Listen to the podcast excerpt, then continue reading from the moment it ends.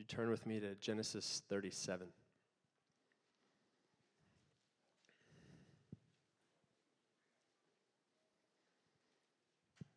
We're going to read the whole chapter. Jacob lived in the land of his fathers' sojournings, in the land of Canaan. These are the generations of Jacob.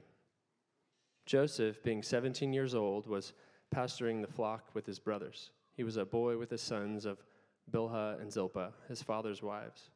And Joseph brought a bad report of them to their father. Now Israel loved Joseph more than any other of his sons because he was the son of his old age.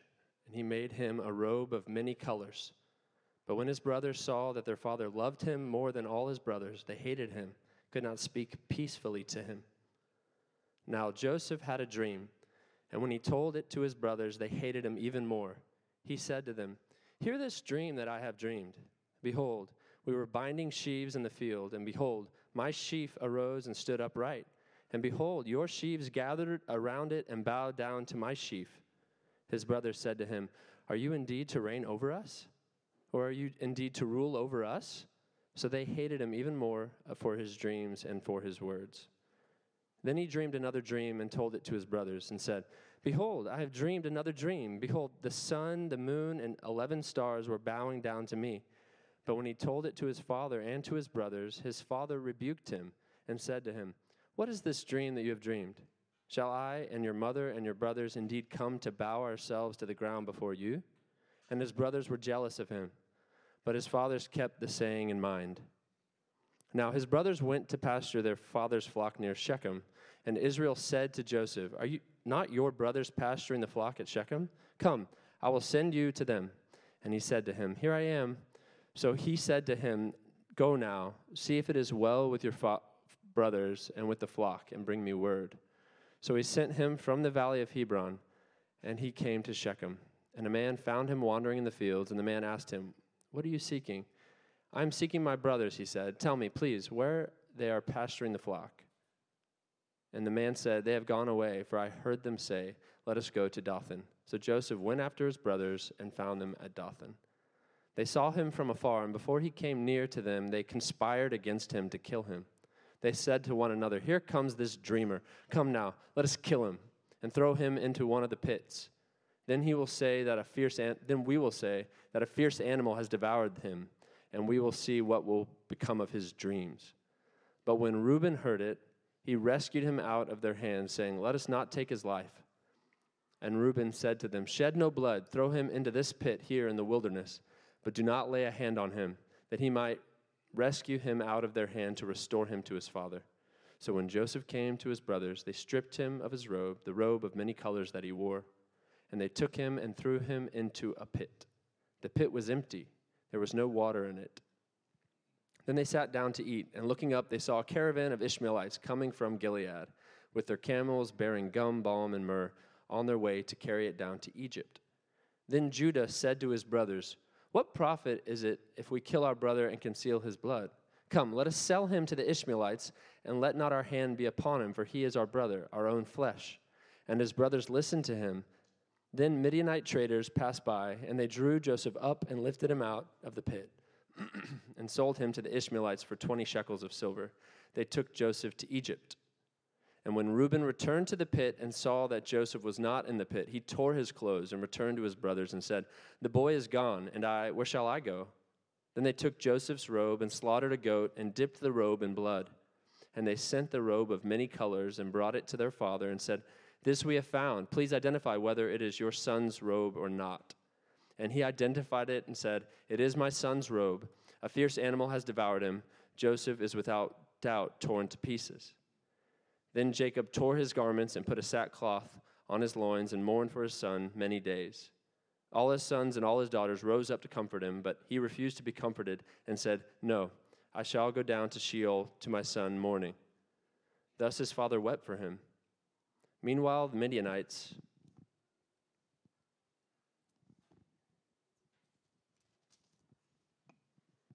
The Midianites had sold him in Egypt to Potiphar, an officer of Pharaoh, the captain of the guard. Let us pray.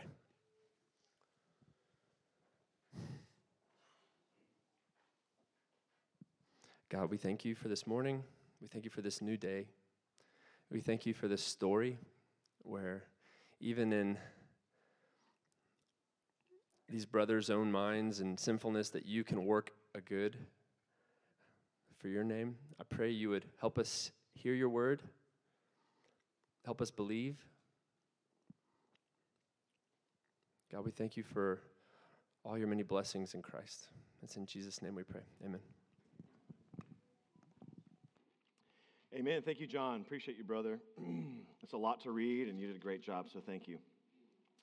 Well, we turn the corner from our buddy Jacob in part three, and now we are on the home stretch of our buddy Joseph in part four, the last part of Genesis. This will carry us all the way, basically, until we celebrate the eighth birthday of the Grove Church, will be in November.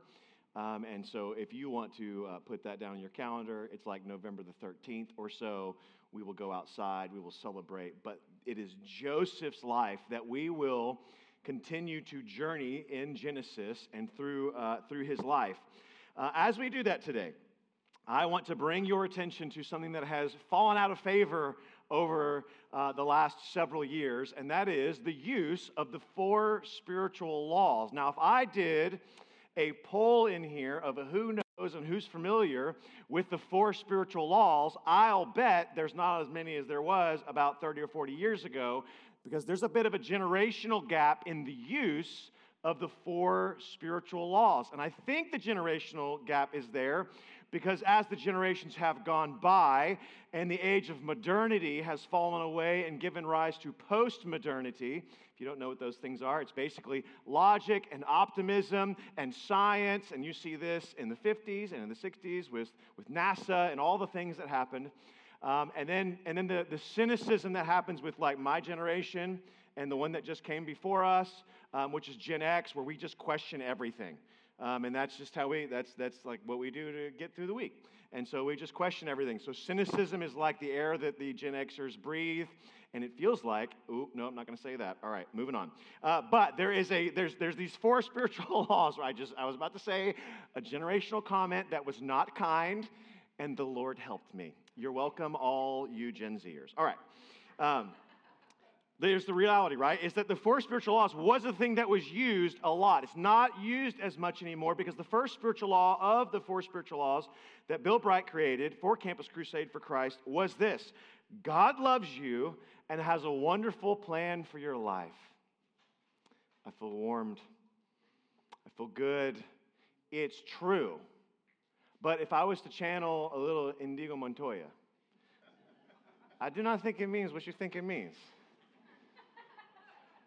many days we will bring together the four spiritual laws, or at least the first spiritual law, and go, man, God loves you and has a wonderful plan for your life. That must mean the American dream. That must mean life in the suburbs. Hey, y'all, we're living it. Aren't you feeling the, love in the, in the American dream? Two and a half kids, got a dog or two, no cats. You got a dog or two, you got, the, you got your, your, your, perfect situation in the suburbs. You got that job. And if it's in these days and ages, you also have a side hustle that's probably social media, so you don't have to work very hard. At least that's what you think. And so that provides for all your dreams and vacations and all your fun. But again, this does not mean what you think it means that God has a wonderful plan for your life. And Joseph, the life of Joseph, is going to remind us that the dreams that God has for us may not always pan out in the way that we anticipated them to pan out. This is the life that God has. Uh, is I would say that is that the life that God has called us to dream about? Right? No, of course not. In Joseph's story, God has something good stored up for you. I want to pause there. I want to ask you to wonder and to think do you believe, friends, that God has something good stored up for you? That God really does have a wonderful plan for your life? God has something good stored up for each of us, but the path to get there will be marked with hardship and difficulty and suffering. You were not with us last week, we ended uh, the story of Jacob with the story of Dinah. And if you don't know the story of Dinah, I unpacked it in 50 short minutes last week that you can go back and enjoy on one and a half or two speed. But it's tough. It is a rough reality that God's people, though blessed and chosen and secure, are also many times have to endure much suffering. Dinah's life is a good example of that, and though we may not all think about Dinah, certainly we've heard and thought about Joseph. Friends, by far the most recommended book that I have given to other people in all my years of ministry is Larry Crabb's Shattered Dreams. By far, that is the most uh, frequently recommended, recommended book that I've given out or recommended to people. It is Larry Crabb's Shattered Dreams. And the reason why, the premise of that book basically goes like this You have a dream for your life that God will ultimately allow to be shattered, dead, and buried, so that He can birth in you His dream in your life. And that dream is a life that finds its joys in the deep reservoir of God's presence. Not his presence, like the things that he gives you, blessings. You know when your brothers bow down to you, not the blessings, but the presence of God himself. We, friends, need to realize that the frequency with which I recommend that book to our people and many others is an indicator that we need to recognize something. And this quote comes from a different book, but it's by an American uh, psychiatrist named Scott Peck. He says this Life is difficult. This is a great truth, one of the greatest truths it is a great truth because once we truly see this truth, we transcend it. And this is what he means. Once we truly know that life is difficult, once we truly understand and accept it, then life is no longer difficult. Because once is it, it is accepted, the fact that life is difficult no longer matters. What's he getting at here? Through the life of Joseph, we will be reminded that life is hard, and the, the, the, ease, the, the easier our life will get will only come the quicker that we realize that life is going to be difficult. God does have a wonderful plan for us, but the path to get there will be marked with difficulty. Joseph was gifted and given dreams from God Himself. I don't know if you've ever had a dream from God. But it's an adrenaline rush that you can never duplicate. If you've given a dream, Joseph was given gifts and dreams from God Himself, but God ultimately shattered his easy path to realizing that dream so that He could birth in him something new. On the one hand, and in one minute, Joseph is given dreams by God that he will one day rule over his brothers, and the next minute, those same brothers sell him into slavery. What is going on? Here's the deal, right? That kind of disorientation and difficulty happens to all of us. In the life of Joseph, this will be on repeat. And so, if we don't get it today, we'll get it next week. But ultimately, it's this the, we're going to have difficulties. We're going to have valleys of disorientation. And so, it's better now to heed these words of wisdom and deep counsel before we're in a valley. If you've not, you're not, you don't know you're headed into a valley, if you're not there right now it's better to heed these words now so that you can have good counsel, sound wisdom, clear vision before you get into the valley, before you get into those life's difficulties.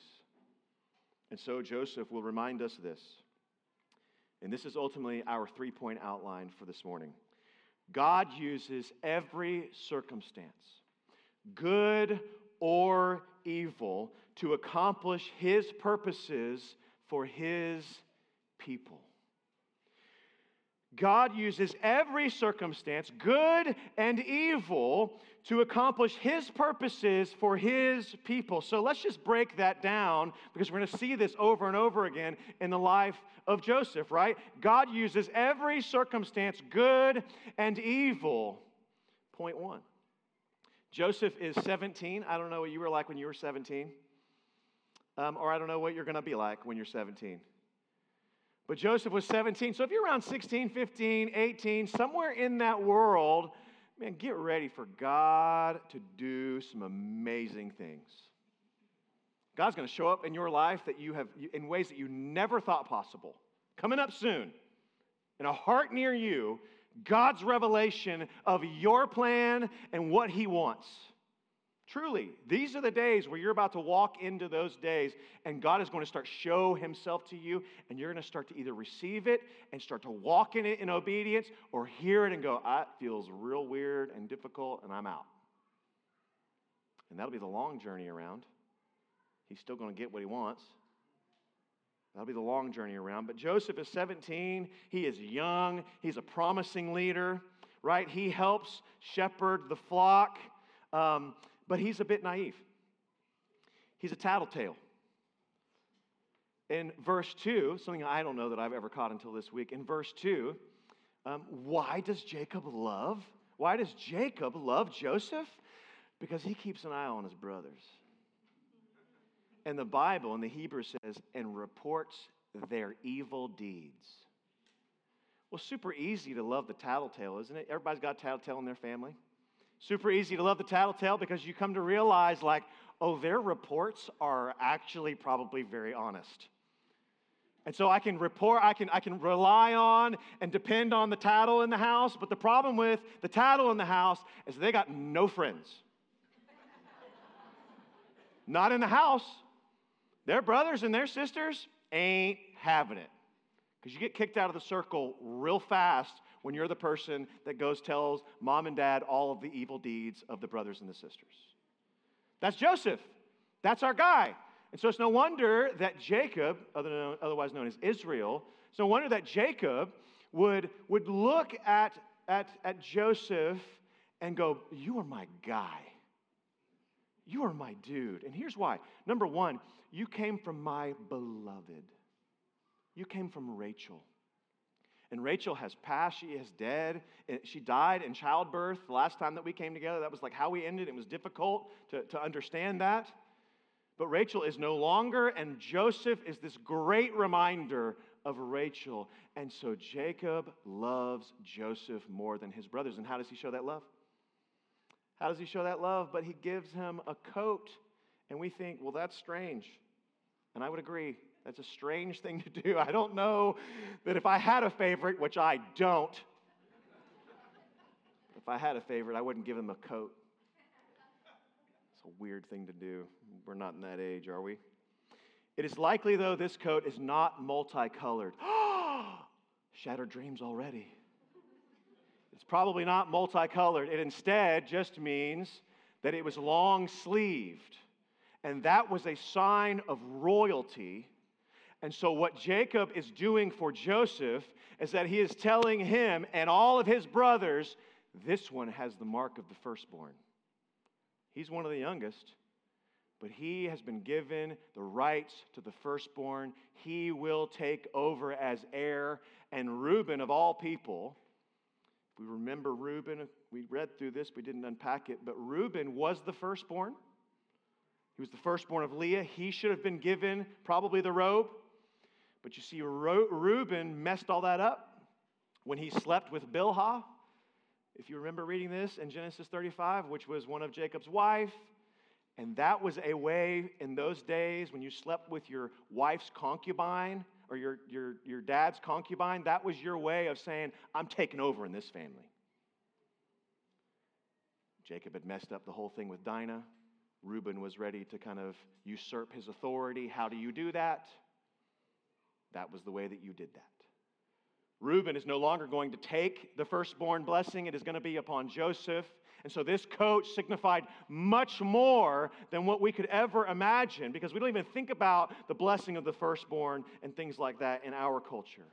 Joseph is not only favored by his father, which we all need, we all want, Joseph is also favored by God. And that is evidenced by dreams. The first dream in verse 7 was agricultural. The second dream in verse 9 was astronomical, not just in its size, but in where it, it, it, pointed, right? So now you've got heaven and earth ultimately pointing to Joseph being the chosen one. I just want you to think about how that must have felt for Joseph. For him to know at 17, your whole family is going to bow down to you at some point. I'm 17, I'm taking that and I'm running with it. For my sister that was older than me, still is older than me, I would have rubbed it in her face at any given moment. And I would have reported it as God says. Just rub it in a little bit, God says. Just so you know, if you ever doubt this, it's the Lord telling you this. Deal with it. That's Joseph ultimately doing this. Could you imagine him doing this? And imagine how this would have felt. We would have been tempted in the same way because God has promised power and position and safety and authority and blessing. And we would have been tempted in the same way that Joseph would have been tempted. And it's this to rejoice in the blessing instead of the one who blesses. He could care less that God gave it to him. All he cares is that he's going to be in charge one day. And his heart is off. The brothers, of course, steamed with anger. In verse 4, it says they couldn't even speak peacefully to him. In verse 5, it said they hated him all the more. And at the end of verse 8, they hated him even more for his dreams and for his words. And in verse 11, the anger, we see the, the, the, the, liquid, hot magma of jealousy being the thing that's just steaming below the surface in verse 11, right? And his brothers were jealous of him. But his father kept these saying, this saying in his heart that he would rule and reign one day. So, just as a side note, the Bible, Jesus in particular, says the anger in your heart is equal to murder with your hands. At this point in time, the brothers had already decided to kill him. And they hadn't yet done it. And of course, he didn't die by their hands, but they were so angry in their heart that whatever happened with their hands was just a natural outflow of what was going on in their heart. And it all stemmed from coveting, jealousy. You want to know why we're so angry? Because we go online and we covet. These are the dreams that Magnolia and HGTV are made of. You don't think it's seeping into your heart. It's there. I know because I have Fubo and I watched Magnolia and I was like, what is going on in my heart? It's jealousy. I never wanted shiplap in my life and I'm totally late for it. Coveting, then drawing, then to anger when I don't get what I want, how I want it, when I want it. Now they got what I want. And I want to murder them. I may not murder them, but I might be angry and wonder why it is that they have that and we don't. Because God loves you.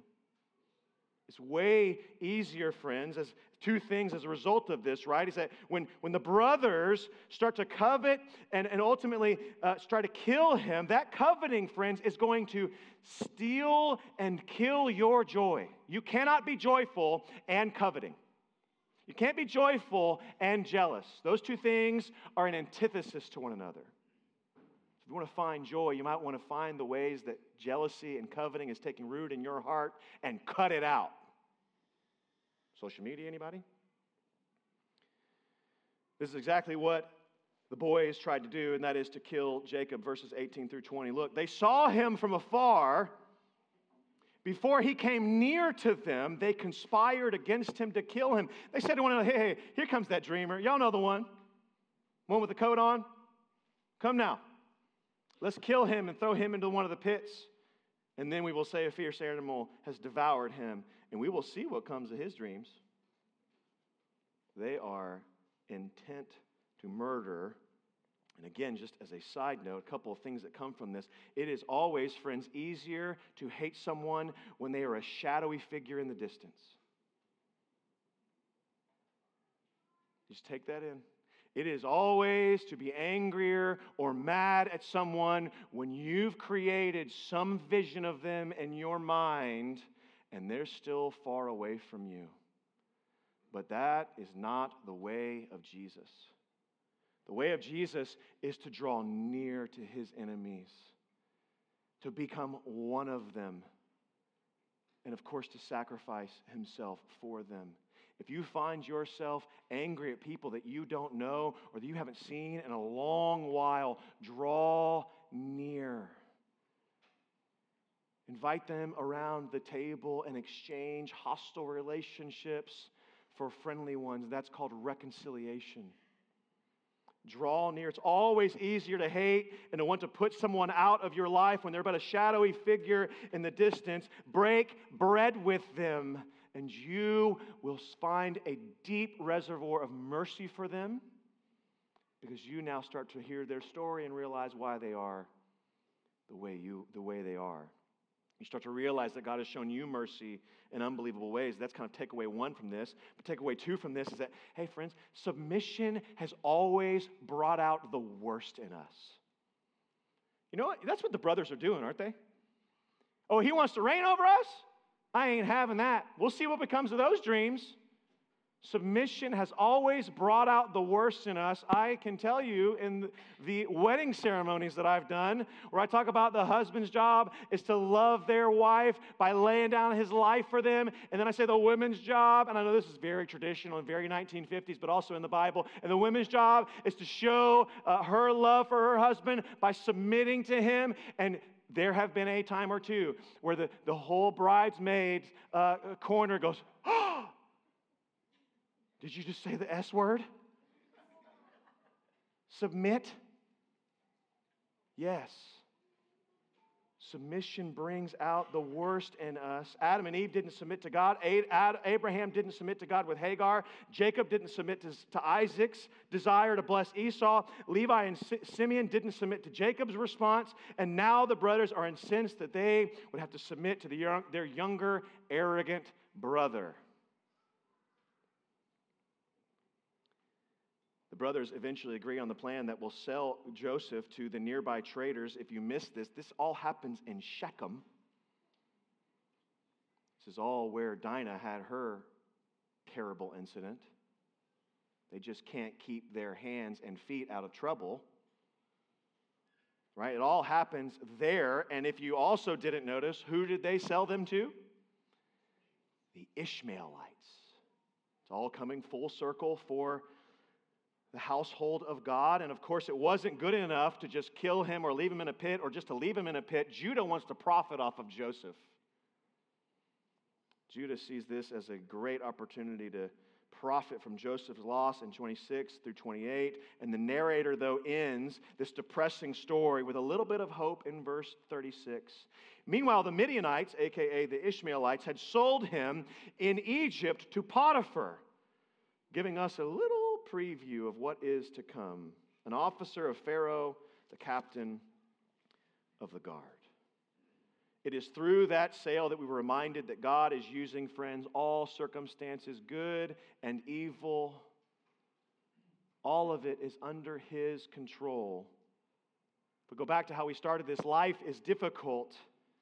And though we are tempted to think that God is not in control when things go awry, who else could be? Who else would you want to be in control when chaos erupts in our lives? The brothers think they are gaining control over their future, but in an ironic twist, they are unwittingly playing right into the hands of the author of the whole thing. God is using all circumstances, good and evil, to accomplish his purposes. Point two. Joseph is clearly a gifted leader, but he's got some growing up to do, doesn't he? We all do as young leaders, um, but I would just say, like, who has a dream about their family and then goes and tells them about that dream that they're going to bow down to him? Only a naive person and only a person who has been given a dream, given a vision, given a calling, and yet does not yet have the character to hold it. God will produce that character in the man of Joseph, but it will take over two decades of slavery, false accusation, imprisonment, abandonment, betrayal, and eventual ascension to the number two position in all of Egypt to do so. God has a, free, a, dream for you, Joseph. That's good news. But to realize that you'll have to walk through every valley imaginable and probably a few others that you haven't even thought of yet. Would you still want that dream?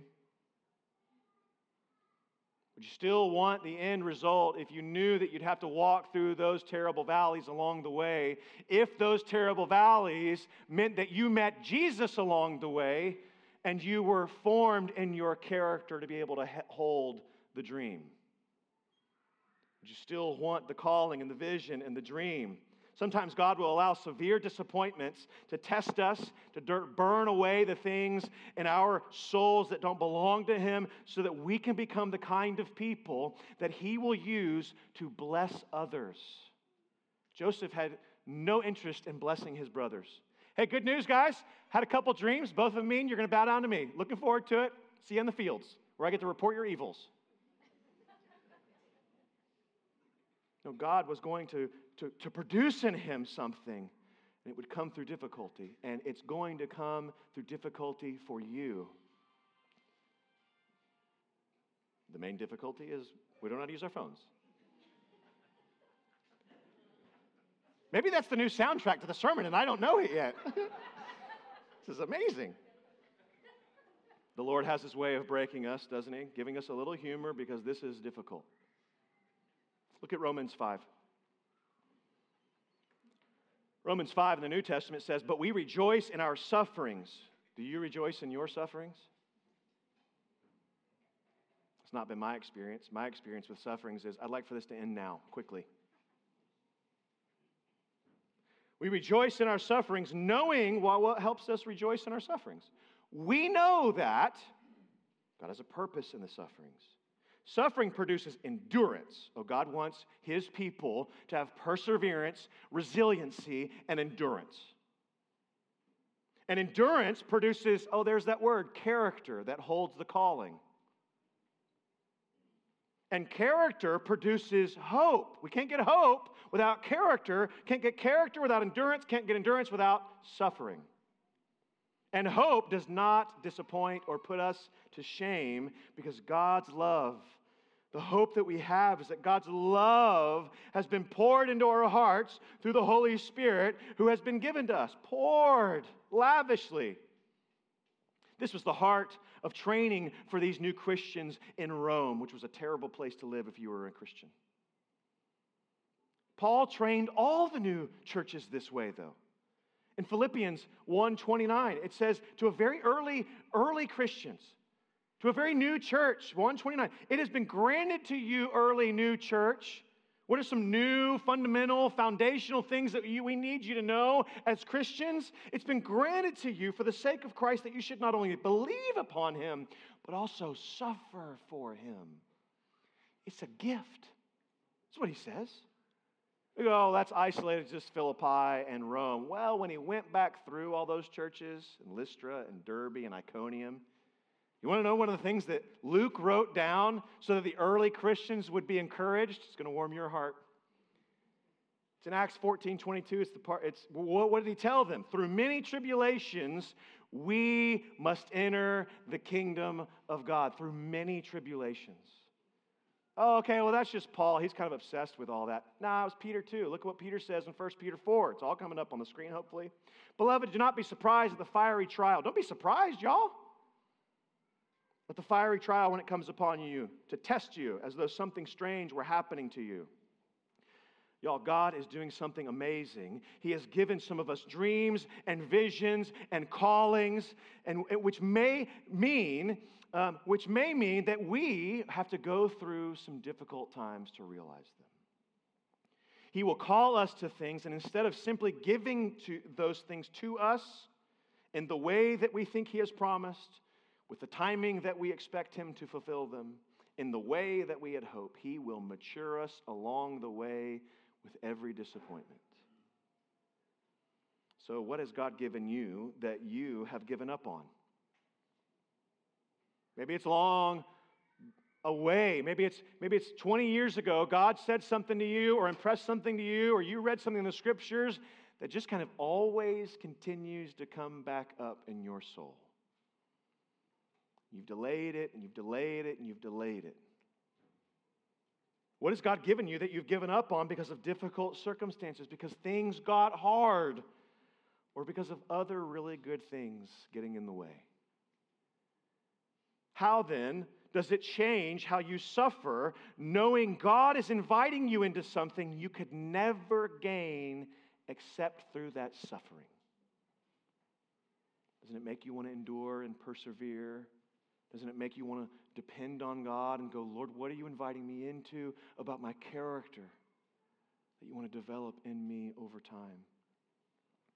God is using all circumstances, good and evil, to accomplish his purposes. That's character formation, that's spiritual formation, that's maturity along the way. He wants that for us, for his people. And I'm going to add this part in the point through his Son.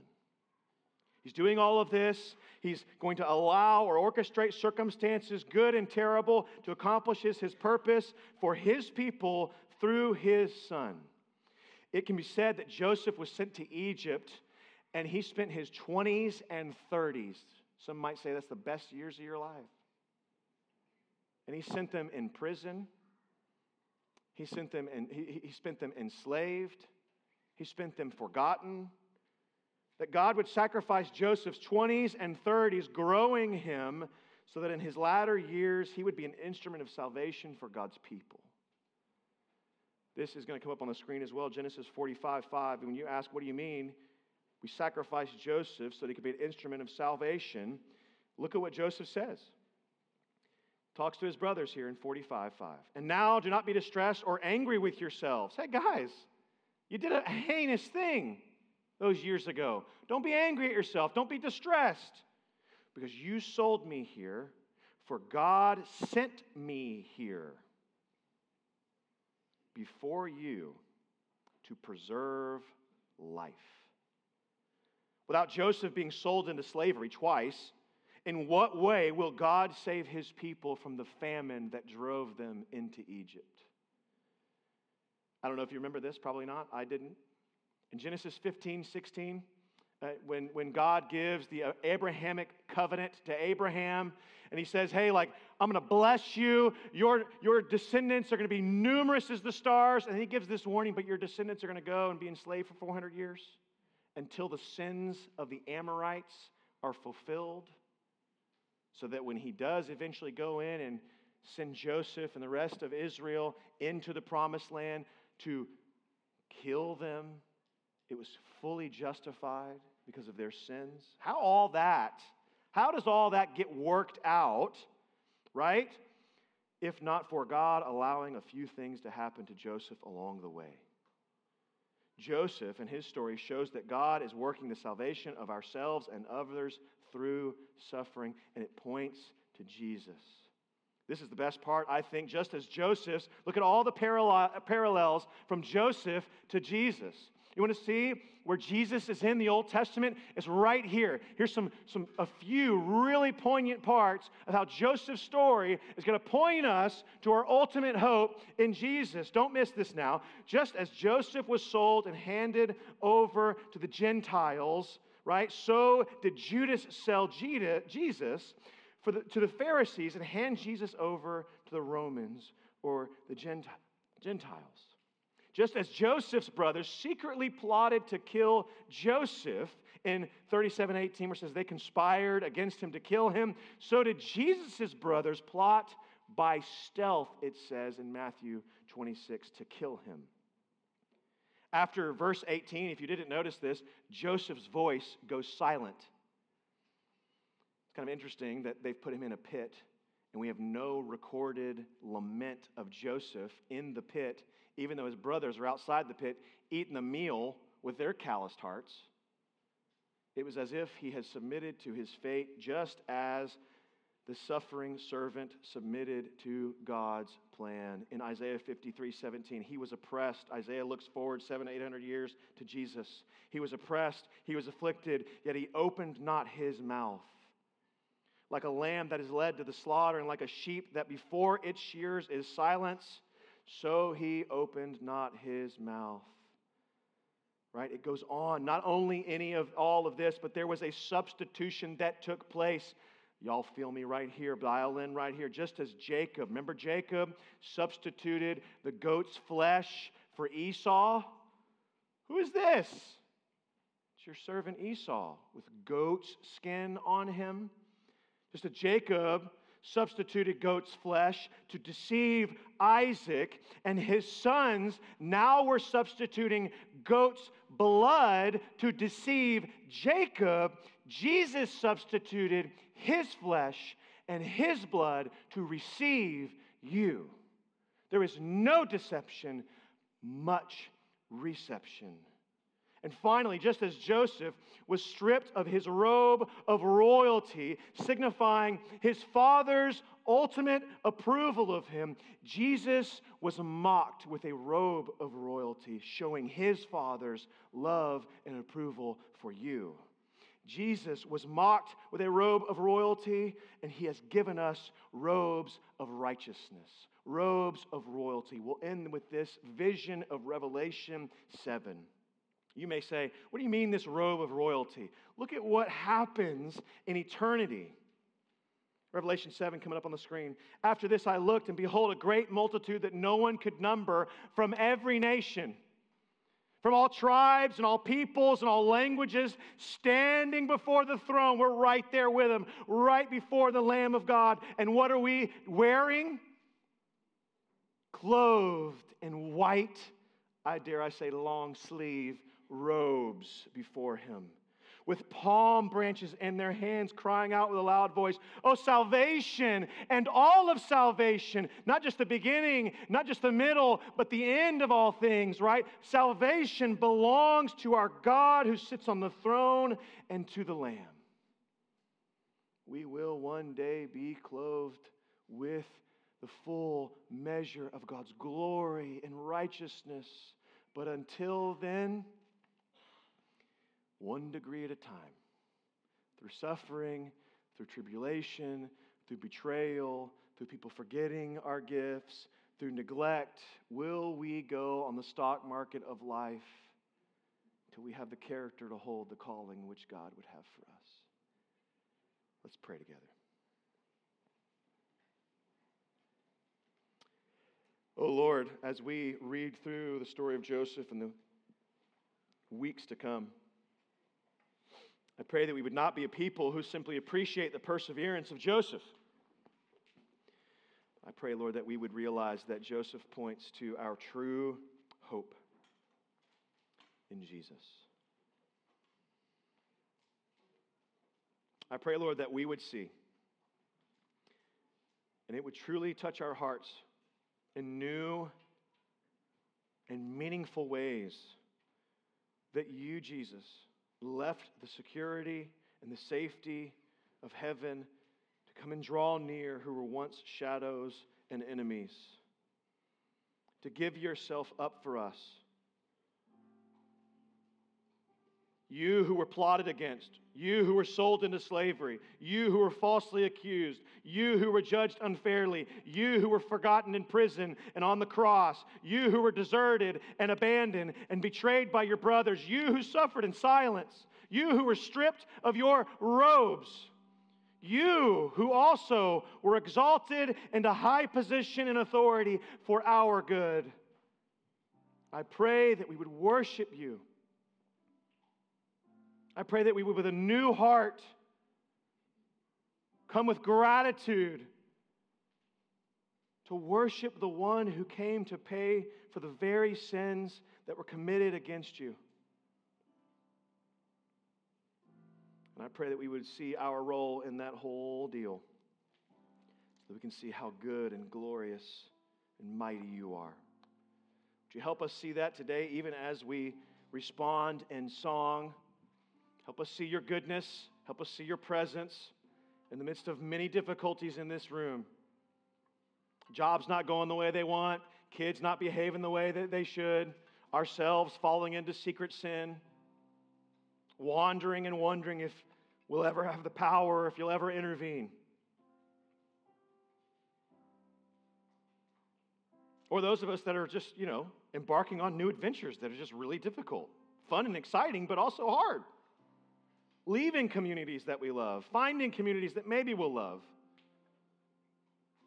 Or just going through really mundane difficulties, like it's Thursday and that's that. Wherever we are on this spectrum of life and character, spiritual formation, Lord, help us and meet us and remind us that you are with us through every valley, through every shadow. Encourage us along the way by the presence of your Spirit and your good counsel. In Christ's name, amen. Let's sing.